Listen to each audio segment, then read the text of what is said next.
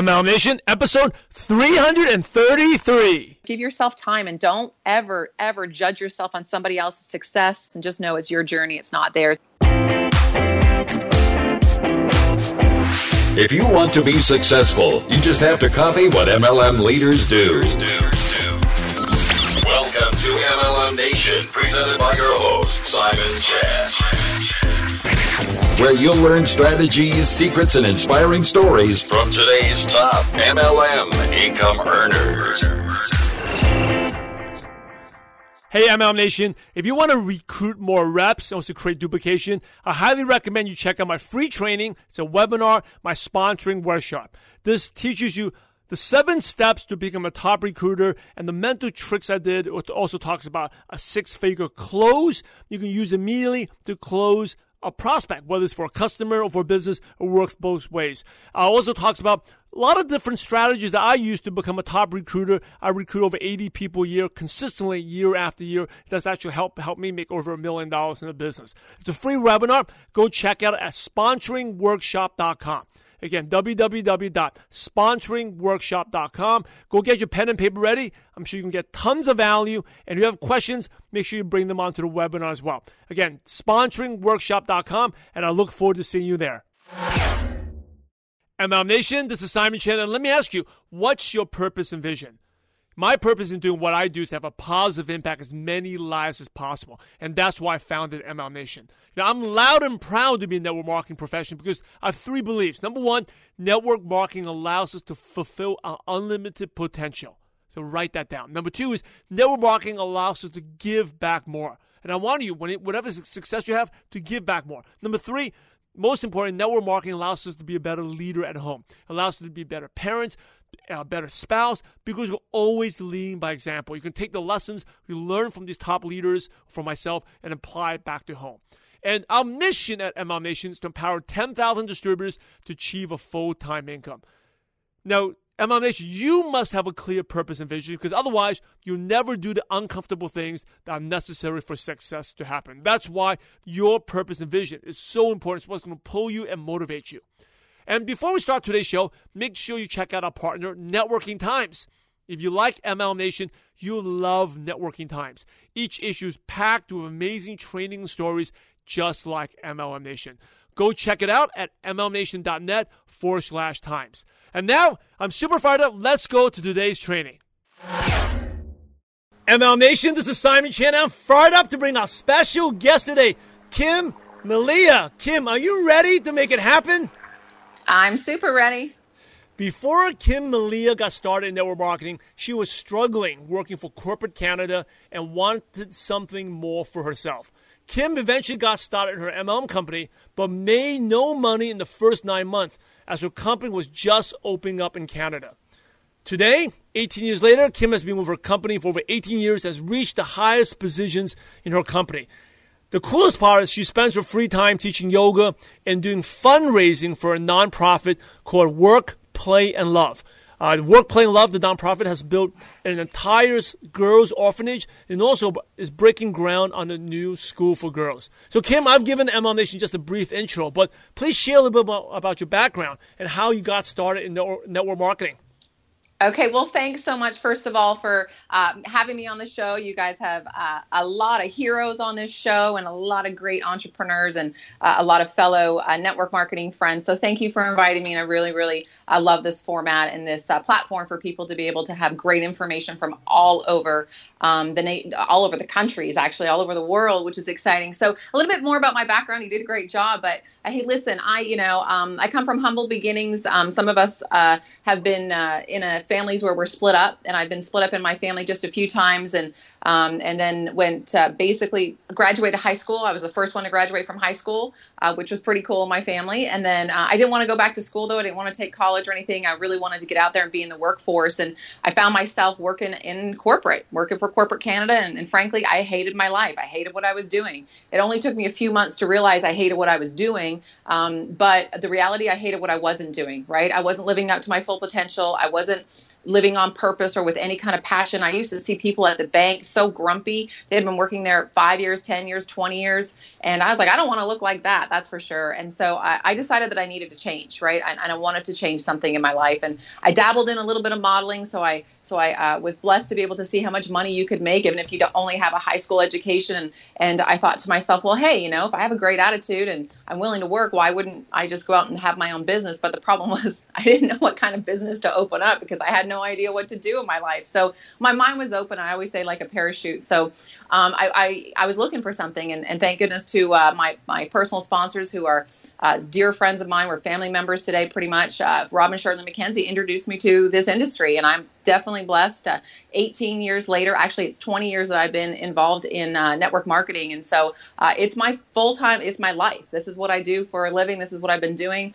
besides just having a few years in corporate, so I, I hated. I was a disgruntled employee. I hated what I was doing. I hated the commute. I hated the paycheck. I hated the people I worked with, um, and I really, honestly, was the grumpest 20, 23 year old you would have ever met. So uh, when I looked at the network marketing industry, it really, really turned me on because I just understood that uh, you know it doesn't matter your background that you could you could do uh, tremendous things here, and I heard so many great testimonials from that. So uh, that's uh, where it all got started. So how were you exposed to network marketing? Uh, how did Robin share it with you? Well, um, uh, first of all, it was uh, they exposed me to um, a company that I really actually wasn't interested in. It was costume jewelry, and I really wasn't interested in it at all. I told them I was interested in travel and different things like that, but I didn't understand so much um, the product. I guess I didn't like the product, but I, I liked the concept of it. So he kept on me. I didn't join that company, and uh, he went into a different company, and I joined that company with him, and because um, they had a travel part to it, and uh, um, that's what really you know got my attention. Um, and then um, our company got bought out to another company and so we you know i really have been with one company that got by another another company and here i am today so it was actually i was dating rob mckenzie's wife's nephew. That's how i was introduced to network marketing. Dating his wife's cousin nephew. No his nephew. So his his wife's nephew. Very cool. Um, yeah. it's like the three degrees of separation. Mm-hmm. So when when um, he brought about the other the travel company, you you saw the opportunity. You said this is better than my job, and he just went right into yeah. it. Yeah, I thought I was like, this is amazing. I could, you know, do this from home and I could get paid what I'm, what I feel like, feel like I was worth. And listen, I was going to work hard for somebody anyway. So I said, might as well work hard for myself, mm. you know, even if it was spare time, part time at first. And, and, uh, Rob just knew, I mean, whatever Rob saw in me that I didn't see in myself at first, to be honest with you, he said to me, I remember that very first meeting, even though I didn't join that company, he said to me, for some reason, I have a feeling that I'm going to, know you much more than I know my nephew, and that this is going to be a long term relationship. And it's been 20 years now. So mm-hmm. he saw something in me that I didn't see, and he kept in touch with me, and he definitely was one of my biggest cheerleaders. So, how, how did it go your first couple weeks in uh, network marketing? Um, it was interesting. I was 23 years old, you know, brand new. Um, I was excited, but I didn't have any business background, didn't have a lot of education background, didn't, um, you know, just didn't have a lot. So I was so green. Um, I was totally coachable, but I, I was the one that always had like a bright idea. And I would call Rob all the time, like, hey, I got another great idea. How about we do it this way? How about we do it that way? So um, I was I was I was in the system, but I was also trying to like work around the system my own way that I thought was good. Um, but honestly, my first my first uh, nine months in the industry. Um, with the first company, I really didn't do so well. I mean, I was a Canadian with an American company, and uh, we had a lot of uh, we had to pay a lot of money just to have our products shipped over there and stuff. And so, uh, my first year, I really didn't make a lot of money at all. And uh, but here's what I did do: is I got into personal development. Um, I really feel like it was that was sort of like my MLM degree, uh, or at least my start of it. And um, I really understood the foundation of what you know to me network marketing is all about, which is really bettering who you are to attract the people to you. And so uh, that's that's how that got started. Well, what were some of the mistakes you made in the first year? Because you said you didn't make much money. Um, I mean, probably talk to more people and say less I think I just I said too many things and um, maybe didn't use the tools as much as I should have. Um, and you know, I just uh, yeah, I would say that that probably was the biggest thing is, is is maybe even try to reinvent the wheel and just and using me, my personality, rather than being system dependent, being personality dependent, and uh, thinking that you know I, I that not that I was better or anything, but I just didn't really understand it. So I just uh, I, I could have used the tools more, more and talked to way more people a lot faster. So, what was the turning point? Like, was it a light bulb moment where you kind of got it, and then things started happening for you? Um, it didn't happen really until I joined the other company that got bought out. So when I joined that company, I um, I had a massive opportunity to help open up the country of Canada. They weren't open up in Canada yet, so um, I was 25 years old. I was excited as heck, and I was like, I don't really even know what to do here, but you know, the opportunity to open up your own country and to open up your own province in the city of Toronto is where I was at. Um, I just I took a leap of faith. That's when I went right into it. Said I'm going to talk to everybody, everywhere, every day, no matter what and um, I'm, I'm going to kill this thing. You know, I was like, I, I got it. I'm going to do this. And I, I, surrounded myself with great people and great mentors um, that I had, you know, obviously in the nine months I really didn't do so well. And I made a goal. Listen, I just drew the line in the sand, said, I'm going to be the top person, the top single female you know, in this company in Canada. That was my goal. And um, that company, you know, came over and didn't open up in um, open up for nine months. So I worked for the company for free for nine months. Um, it wasn't their fault. It's just opening up a whole new country, as many of us know. It's it's a big deal. It's a lot of legalese and stuff like that. So um, I just said every day. So it was just I was I, I I would say that I was laser focused. You know, there was a, there wasn't anything that was going to uh, deter me. If you woke me up in the middle of the night, I knew exactly what my goal was. I didn't know when we were going to open, um, but I knew that this is the goal that I had, and this is what I was going to be, no matter what. And that was it. And uh, it came it came to fruition because I really had the blinders on. I said, I'm just going to do this no matter what. How did you keep? Uh, so did you have a team during the nine months? Like you, they weren't opened up, but you had like a little team going. I call it my phantom organization. Your phantom, because okay. no, because I because you no, because I keep we, going because you couldn't have um, I couldn't have the true paperwork because we weren't open. So I made up my own associate, you know, my own agreements. I made up my own stuff, and and so I called it my phantom organization because I knew like, hey, I knew the structure that I needed, and so I would sign people up. But the truth is that I'd sign people up you know, the first month, and they thought I was crazy because they'd come to a meeting, they'd have to pay to get in, but you couldn't make any money, you know. And then after a couple months or a couple weeks, they're like, "When is this thing going to open?" I'm like, "Trust me, it's coming, it's coming." And and so I grew myself an organization, but every single week there was one that dropped in and one that came in. The one that dropped out came in, dropped out came in. So I just, um, you know, it was just literally knowing exactly what, how many people I needed to get to the top position, what I needed to do, and it was just. Uh, it was it was crazy. It was a lot of mm. fun. It was probably some of the most invigorating, fun, challenging times of my career. You know, it brings back memories. Back in 2005, uh, uh this 2005, like 12 years ago, I was in a similar situation where our company was opening up in Malaysia, and uh, for some reason we couldn't, the company couldn't get the direct selling license, so we had to wait for months. So I was just curious, how did you keep your Phantom organization in there? Because afterwards you're like, oh, I don't even believe Kim anymore. Did you ever get that? Yeah. Is it ever going to open up? Or do jump? Oh, there's another better opportunity. So how did you keep? Because first of all, they have no they have no money vested, right? So how do you? No. They're not making any money. So how do you keep them? It's, I think it's incredible leadership. What did you do to keep these people engaged and committed?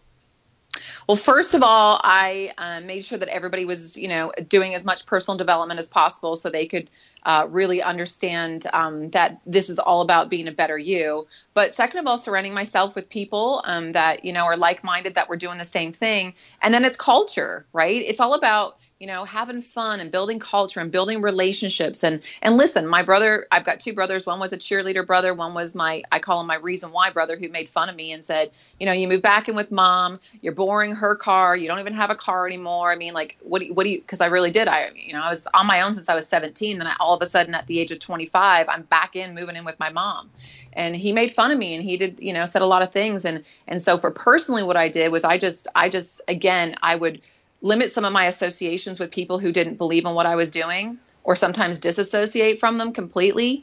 Um, and then um, I would pick up other associations. But with my team, I mean, it was it was difficult. It was challenging because you know the, some of them saw it, some of them didn't. So you had to just constantly create the vision. And the other thing that I did was I went to three conventions and brought people with me to those mm-hmm. conventions even though we weren't getting paid so we were we were we were investing not only our time but our money our energy everything for those 9 months and and and and, and when when you have that so much focus and you have you know a group of people that really see it that way then you're gonna you're gonna get the people that are visionaries too that, that come along the way. But we would do fun things. We'd have bowling and we would have parties and barbecues and and just different things like that besides do, doing business. I'm big on culture building. I, I mean i think that's how you build a huge organization you know personal development culture building and and making people feel important and like they're part of a family so, what was part of the Kim Malia's team's culture? What was your uh, team like? I mean, obviously, you like to have fun. You said. What else did you do?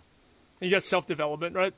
Yeah, I mean, you know, we do a lot of th- things for charity um, besides our nonprofit that we have now. But before, you know, we would do a lot of things for charity, whether it was for the Make a Wish Foundation, the Boys and Girls Club, um, stuff like that. We would do dream build, dream board building nights. We would, um, you know, um, do 5K runs. We'd have yoga thons, comedy nights.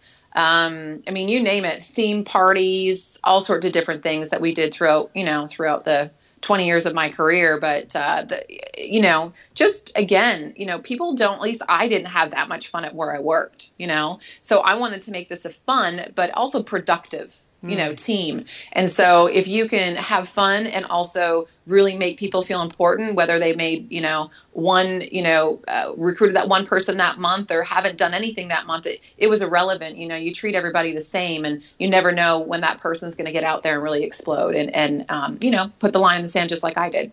So what was the craziest thing you did as a team coach, like a fun thing? The craziest thing? Or the thing that you really remember that stood out? Well, one of the really, really fun things that we did, I loved, um, is we did a theme Grease night. Oh. So everybody had to come dressed up as a Grease, somebody from Grease, the movie. And um, we had the pink ladies and we had the T-Bird guys and they dressed up and, you know, had, um, you know, cigarettes hanging out even though they weren't lit. Um, uh, just you know, we just had a lot of fun, and we had a, a, a, guy and a girl play John Travolta and Olivia Newton-John, and everybody had to come not only just in the theme, but you had to act as if you were that person. So whatever person, if you were, you know, a T-Bird or you're whatever character you came as. So um, I don't know if that was much, so much crazy, but super fun. I mean, I just remember that how how great that was. We had a dance and you know, just a lot of fun. Very interesting. Very very cool. Um, so Kim, next question I want to ask you. So what? So you you kind of like walk through this nine months, keeping people in there. So once it finally opened up, what happened? Yay, that was so fun. It was so invigorating. I was 25 years old and um, I got to like tell you know people I was the host of the event and we actually opened up on a Monday and then Tuesday was our regular business overview night that we did our meetings. And we said you know what? Heck let's do it on Monday and let's do it on Tuesday. So Monday we had this big grand opening and I was blessed to uh, hit that top position um, you know when we opened and so they let me host the event which means I got to like tell everybody like who's who and how many minutes they have. And so it was just a really cool thing to be part of and to and to do. So that was just a real blessing. Um, but we had 800 people show up for the event. We had 400 uh, asso- like associates and we had 400 guests. Mm. and the hmm. same thing with the next day on the business briefing night. So in two days we had 800 guests show up. Now uh, you know and of course then all the all the people were uh, eventually get, could actually sign up those two nights. So that was a lot of fun. So it was invigorating. It was a lot of fun um, but those the, the, actual opening was so much fun, and they only they only knew uh, within I think five days. So within five days, that Phantom organization, I had to go and collect checks. This is when the website I, am aging myself here, but the website wasn't so up and running for our company, um, and uh, I had to literally run around town uh, Toronto, all over the place. And my mom helped me. She was, you know, a big part of uh, my success. And so we ran around town. It, it, was a lot of fun collecting applications, checks, and all sorts of different things. So it was invigorating. It was fun. Wow. Five days prior running around collecting checks. We have it easy now, huh? yeah, seriously. so um, let's shift gears a little bit. This is actually my favorite question. Uh, what, during your like two decades of experience, what was your worst, worst, worst moment in network marketing? To a point that like, most people have quit, but you kept going, and that's why you well, are where you are. Great question. Um, when we opened uh, with our company, there was a certain amount of services that we could deliver to our clients, our, our uh, prospects. And then um, within just a few months of us opening, where I hit this top position, growing like crazy, massive momentum, uh, we hit a dead stop because the services that they said that we were going to be able to have the insurance commissioners came in and said, uh uh-uh, uh no, you either take some services away or every single person has to be full time and they have to have an insurance. And, and we're like, heck no, no, no, no, no. So I literally went from having a team in massive momentum doing tons of production to a third of the production and barely you know hitting that top position so uh, it took a lot of uh, took a lot of took a lot out of us but at the same time um, it, i didn't lose the vision um, i didn't lose the faith in it because you know the company is doing obviously really well. It wasn't their fault or anything like that. Um, but i did lose a team. I lost a lot of people. So that was that really sucked. How do you keep that vision strong? And what should do you do any specific routines? Obviously personal development place, but how do you keep that vision so strong during such a tough time? Um, you know, talking to my mentors and, and just understanding that it's it's it's the industry. You know, I mean, it's it's called business too. It's not even just the industries. It's called business. Just the way life is. There's going to be ups and downs, and it's not a matter of how many times that we get knocked down. It's how many times we get you know back up, and how fast we can get back up. And so I didn't really like, I didn't feel like I had any other option. Well, of course I had an option, but I didn't in my mind because I was like, this is what I'm doing. And I saw so many of my friends, you know, having great success. And I was having, I mean, I still had good success, but um, I just, I just said to myself, this is just part of the journey and but it was it was really the help from my mentors to keep on you know keep on believing in me keep on you know pushing forward with me and and hanging out. I mean i'm big on associations so just hanging out with the right people um, who have the vision that you do. And the conventions. I mean going to big events you know i mean that helps you know not just being around the people that are close by to you but being around the other people like everybody. And and seeing that you know what it's everybody's got different challenges in their businesses whether it's something that's happened from like i just said or, or you know or the company goes out of business or whatever. I mean everybody's got different challenges. Yeah definitely. Was there a specific event that you went to that really stood out? I would say um i mean I mean, of course, my first convention, it always, I think it always stands out your first convention because you see a bigger vision and you see people that were up on stage, honestly. And I was like, you've got to be kidding me. That person made that much money. And it wasn't like I'm any better, but I'm not any worse. mm. I was like, so it really made me see that it's totally possible for somebody who, you know, doesn't have a, a big education, not a lot of business background, and and, um, and and whatnot. So I think it was just more just being able to see the bigger vision of it and and to see that um, it, it, it is a um, it's not just a small thing in your community. It's it's bigger, and that you could you know be obviously all over North America with it. What would you consider uh, your proudest moment in network marketing? Well, um, I mean, achieving certain uh, income positions and continuing to, to grow and expand um, personally. Um, but I would say, you know, seeing other people do it, those are fantastic. You know, seeing other people just change their change their lives, change their legacy, change their address, change their car, all that kind of stuff. But if I had to pick one, which you're asking me, it would be the opening of our nonprofit, Work Play Love. Mm. That would be the proudest moment that uh, um, that's happened and just being involved in the project um, before it was our nonprofit for seven years and just being able to see the ripple effect it's not even what we do for the kids in guatemala and building the orphanage it's the ripple effect of the people that have come to the orphanage or have done fundraising and seeing the ripple effect of their kids now doing charity work, going door to door, doing whatever it is to, to help with their community, their churches, and all that kind of stuff. So uh, I'm I'm huge on that. Just just sit, sitting back and almost looking from a bird's eye view, seeing how that's really impacted uh, so many different people in many ways. So why don't you talk a little bit about the orphanage? Uh, the work, I mean, the orphanage, orphanage and also work, play, love. How did it get started? What's the vision behind that?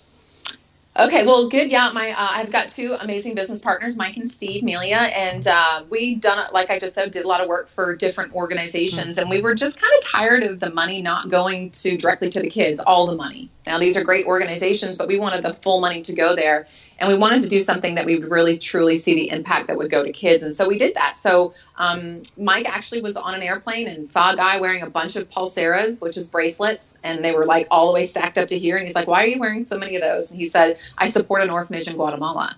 And he said, "Tell me more about it." And so he told him, and Mike struck a check for a thousand bucks to say, okay, well, let's see what happens. And sure enough, he got pictures of all these kids with new clothes and new stuff. And um, and then we got on the phone with the lady who had the nonprofit that was connected to the orphanage and talked to her. And within, literally within just a few months, we were on a plane to going to check it out because you can take pictures and pretend, you know, that, that you're giving that, that, that the money's going somewhere. But we went and visited the boys' orphanage and just became friends and family with the actual owners and uh, asked them what they wanted. They wanted a van at first, so we bought them a new van, and we got to visit them and see what the real life was like there. And then after that, um, they had land that was existing for a number of years. Um, and they wanted to build a girls' orphanage, but never had the funding to do so. And so that was our project. And uh, when the economy went down, and the, you know all the stuff with the mortgages and stuff like that, uh, in the last you know little while that happened, um, that's when we actually raised sixty. Um, we actually raised seventy four thousand dollars in sixty days. Um, people were telling us you can't do it. Nobody's going to want to support something in Guatemala right now, and all this kind of stuff when America's in the situation it is. And um, we said, yeah, well, anytime we're challenged, we, we take upon that challenge and say, okay, watch what we'll do. And so we, the reason why the girls' orphanage was because the boys and girls were now not with each other. Um, they already lost their family member, their parents. So now the girls and the boys can actually be together, uh, which is nice, and they're just right beside each other. So it really is a really cool, a cool thing to be part of. Very cool. So, how can the people want, uh, if you want to learn more about it, uh, where can they go? You go to workplaylove.org. Okay, workplaylove.org, and we'll put that in the show notes page as well. Uh, very, very cool. What inspires you to do that? Because it's not just about the money, to really give back. I think that's very admirable. Uh, it's um, you know, I, I came from uh, humble beginnings, like I said at the, at the very start, and what I meant by that was I came from an abusive biological father um, and he abused my brothers and my mom, and um, I got away with it just a couple times. And so I really relate to um, abused, abandoned um, children because I'd never uh, seen my father only once, my biological father, uh, once after he, um, well, after my mom left him finally. So I really just connect with kids that have troubled past mm. or they're troubled or they're drugs or they're abandoned like i said so um, i've always wanted to, to, to, give back in that way and just to, to see if you know if there was anything that i could do to help in any other way uh, whether that's you know obviously open up an orphanage or something like that but just really honestly when it comes down to it work play love it's there for a reason. I, I, I named it that as because we work a little and we play a lot and we love it even more. What the most important thing what kids need today at least my belief is is they just need love you know? It's it's one thing to um, be there for them and and whatnot but it's a whole different thing when you can just uh, even if you don't speak a language you know spanish i'm not the best at it but when you can speak a language of love and a touch what a touch means to a kid um, it's just so important. So that's where it resonates with me. Very cool. So check that out, workplaylove.org, ML Nation, workplaylove.org. Now let's talk about your vision. Uh, you have been in uh, this profession for almost two decades. How have you seen network marketing change in the last 20 years? online first of all going online. So that was just neat to see and see the evolution of all that which is pretty darn cool. Now of course now going from online to facebook to social media um, to all that um, and to really right now i mean i think the millennials are just kicking it. You know a millennial movement in network marketing is happening. I think we see it through all of our organizations which i think is super exciting and um, i mean it's just it's just evolved and i think that it doesn't have such a um, I would say bad name, I guess you might say it. Um, I think more people are looking at it as an option for a secondary income and also definitely a primary income. I think people are, are realizing that brick and mortars are not going to be around and that things are online and that uh, it's different ways to do business. So I, I, think people are more apt to want to work from home. You know, I think they see that there's no stability. Um, I think that's been a progression, but I think even more so now um, that uh, that it's really it's really obvious out there that people are are not happy um, in the big companies if they do if they're in the big corporate world and that that company may not be around if they're not playing online and doing stuff like that. Hey ML Nation, have you ever been paralyzed by fear of recruiting? You know, you want to be successful, you want to make money, you need to recruit, you need to talk to people, you got to prospect, you know, it's, uh, and every what do you call it? Every no is close to a yes. You probably heard of it before, right? And they're not rejecting you. They're just rejecting the opportunity. But still, you're paralyzed by fear. You're nervous.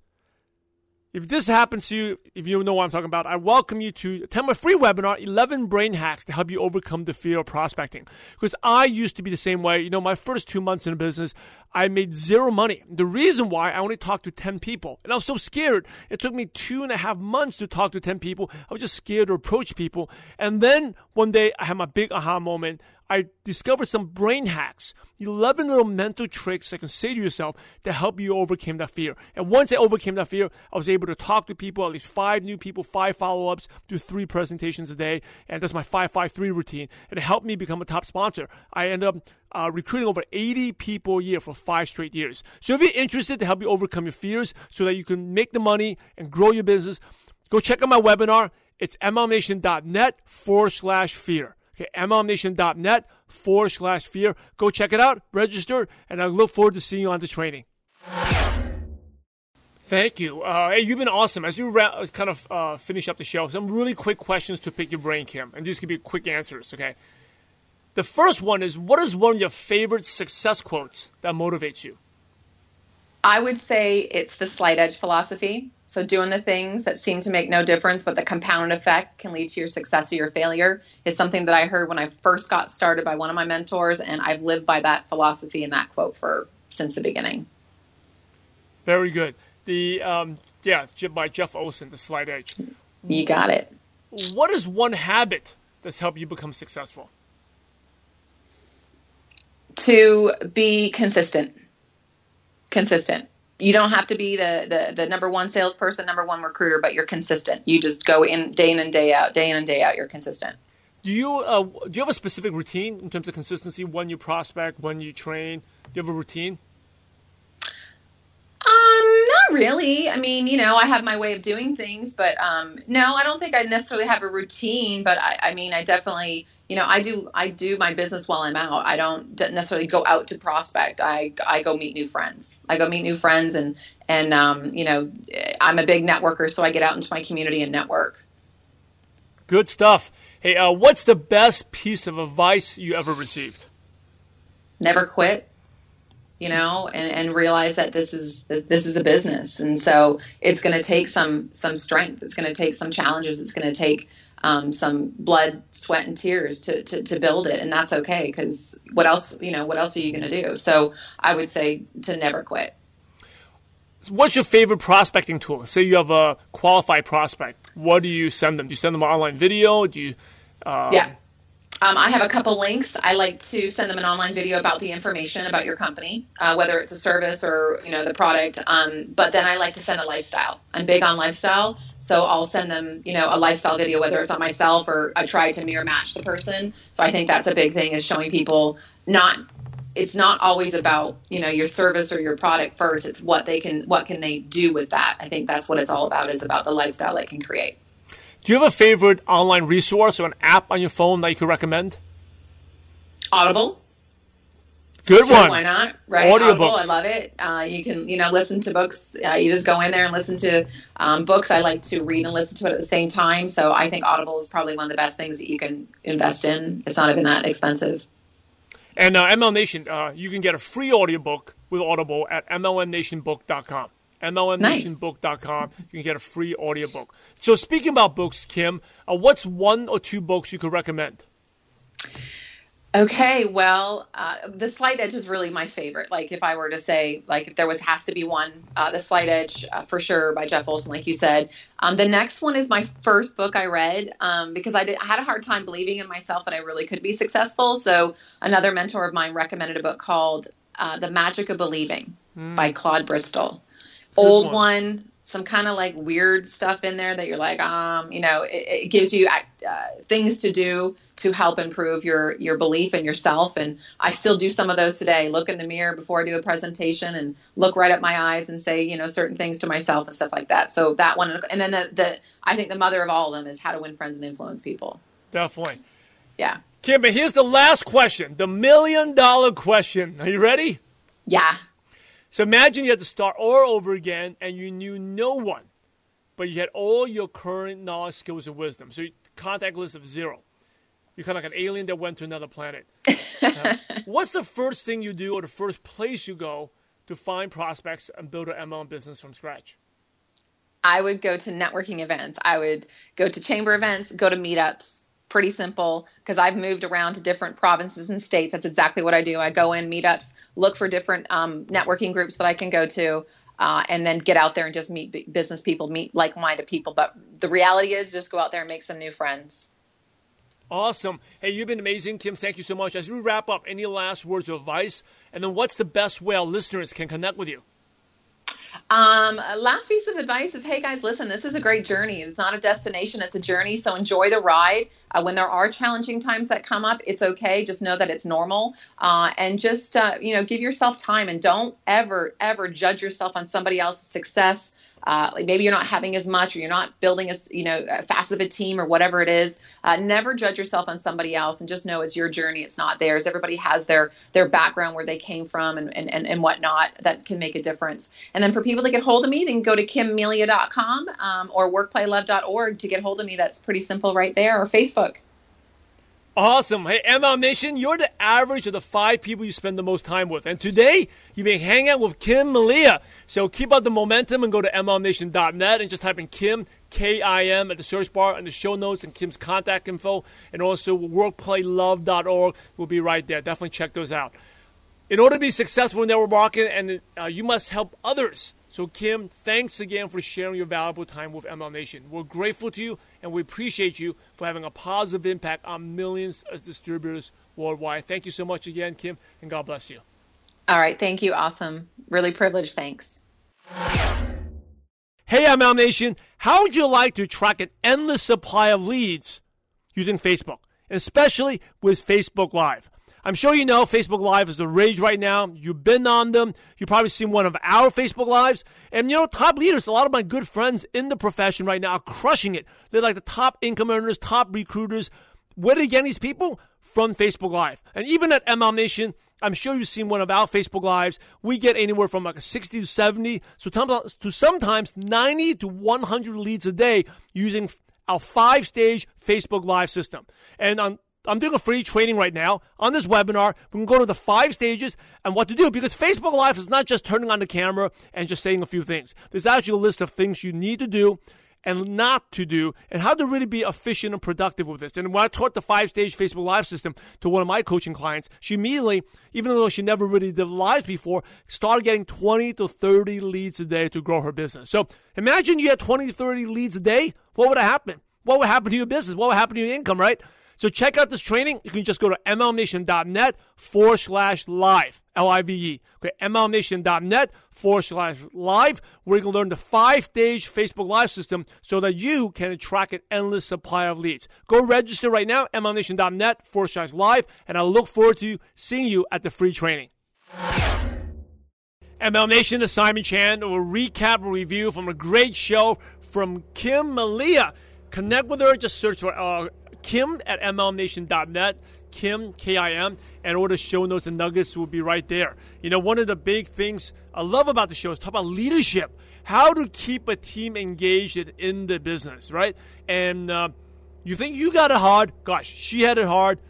Nine months before the company even opened up in her uh, country in Canada, uh, they couldn't take any money. They made no money, couldn't take money, and the team step uh, kept in there. And of course, she talked about, you know, people would join and people would quit. One people join, one people quit. But here are the keys to retention.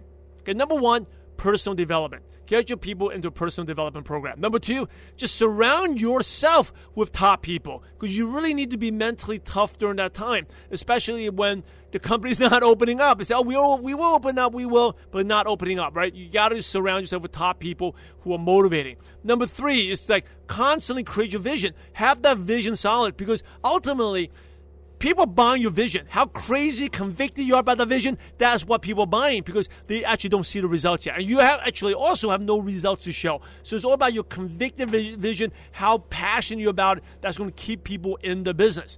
Um, the next one is getting team to events, getting team to conventions. Why?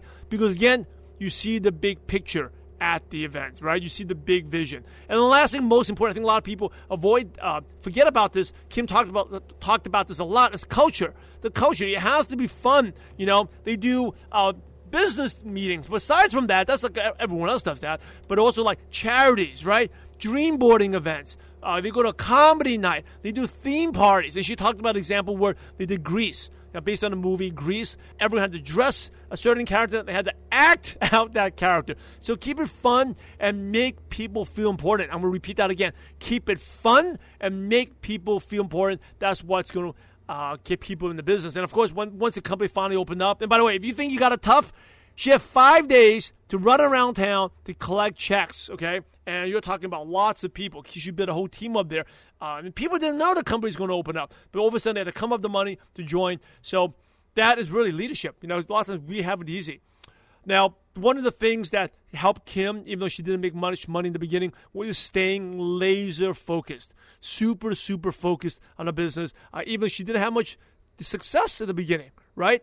Um, but she knew before this, she hated what she was doing and she hated what she was not doing. There's so much other things in life she wanted to do, but she couldn't do, so she had to make this work. And the mistake she was, two things she talked about, three things actually, was number one, she talked too much. She number two is she didn't use enough tools.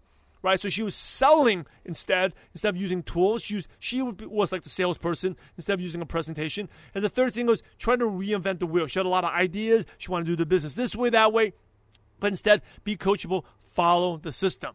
Uh, I just also find so inspiring someone who's you know now giving back to you know girls to children, work, play, love. Uh, very inspiring stuff. You do creating an orphanage, you can, and you can check that out. Go to workplaylove.org. There's more lessons from Kim, like how she lost you know her team, right? because her company didn't have services. Not her fault, but the key to retention was really goes back to the vision. Selling the vision, the face. Never lose face in the vision because ultimately that is what people are buying, right? And know that it's not how many how many how many times you got knocked down, but how many times you get knocked down and get back up. And you have to enjoy the journey. That's part of the journey. You will get knocked down.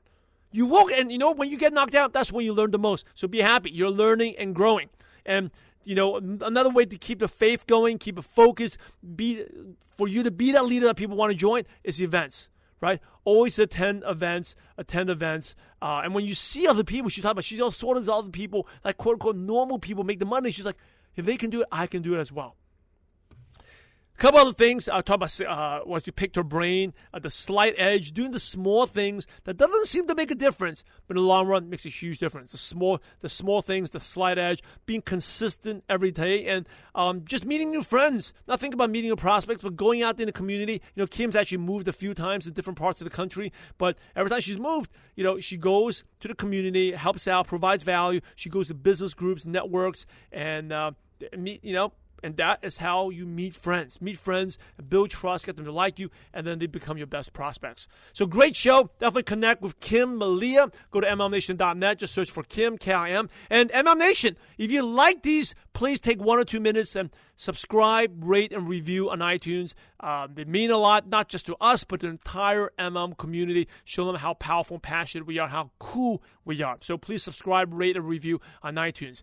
And uh, thank you for listening. You know, I'm, I'm loud and proud of this business, this profession. Thanks again to Kim Malia. My name is Simon Chan. I'm out of here. Now it's your turn to be consistent and make it happen. Do the small things, build a culture and team. And never forget, remember, we're in the profession to help others. So go out there and have a positive impact on someone's life today.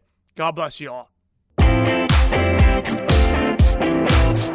Thank you so much for joining us today on MLM Nation. Head over to MLMNation.net for full recaps of every show, our training articles, and helpful resources. Your MLM success is waiting for you. So prepare to take off.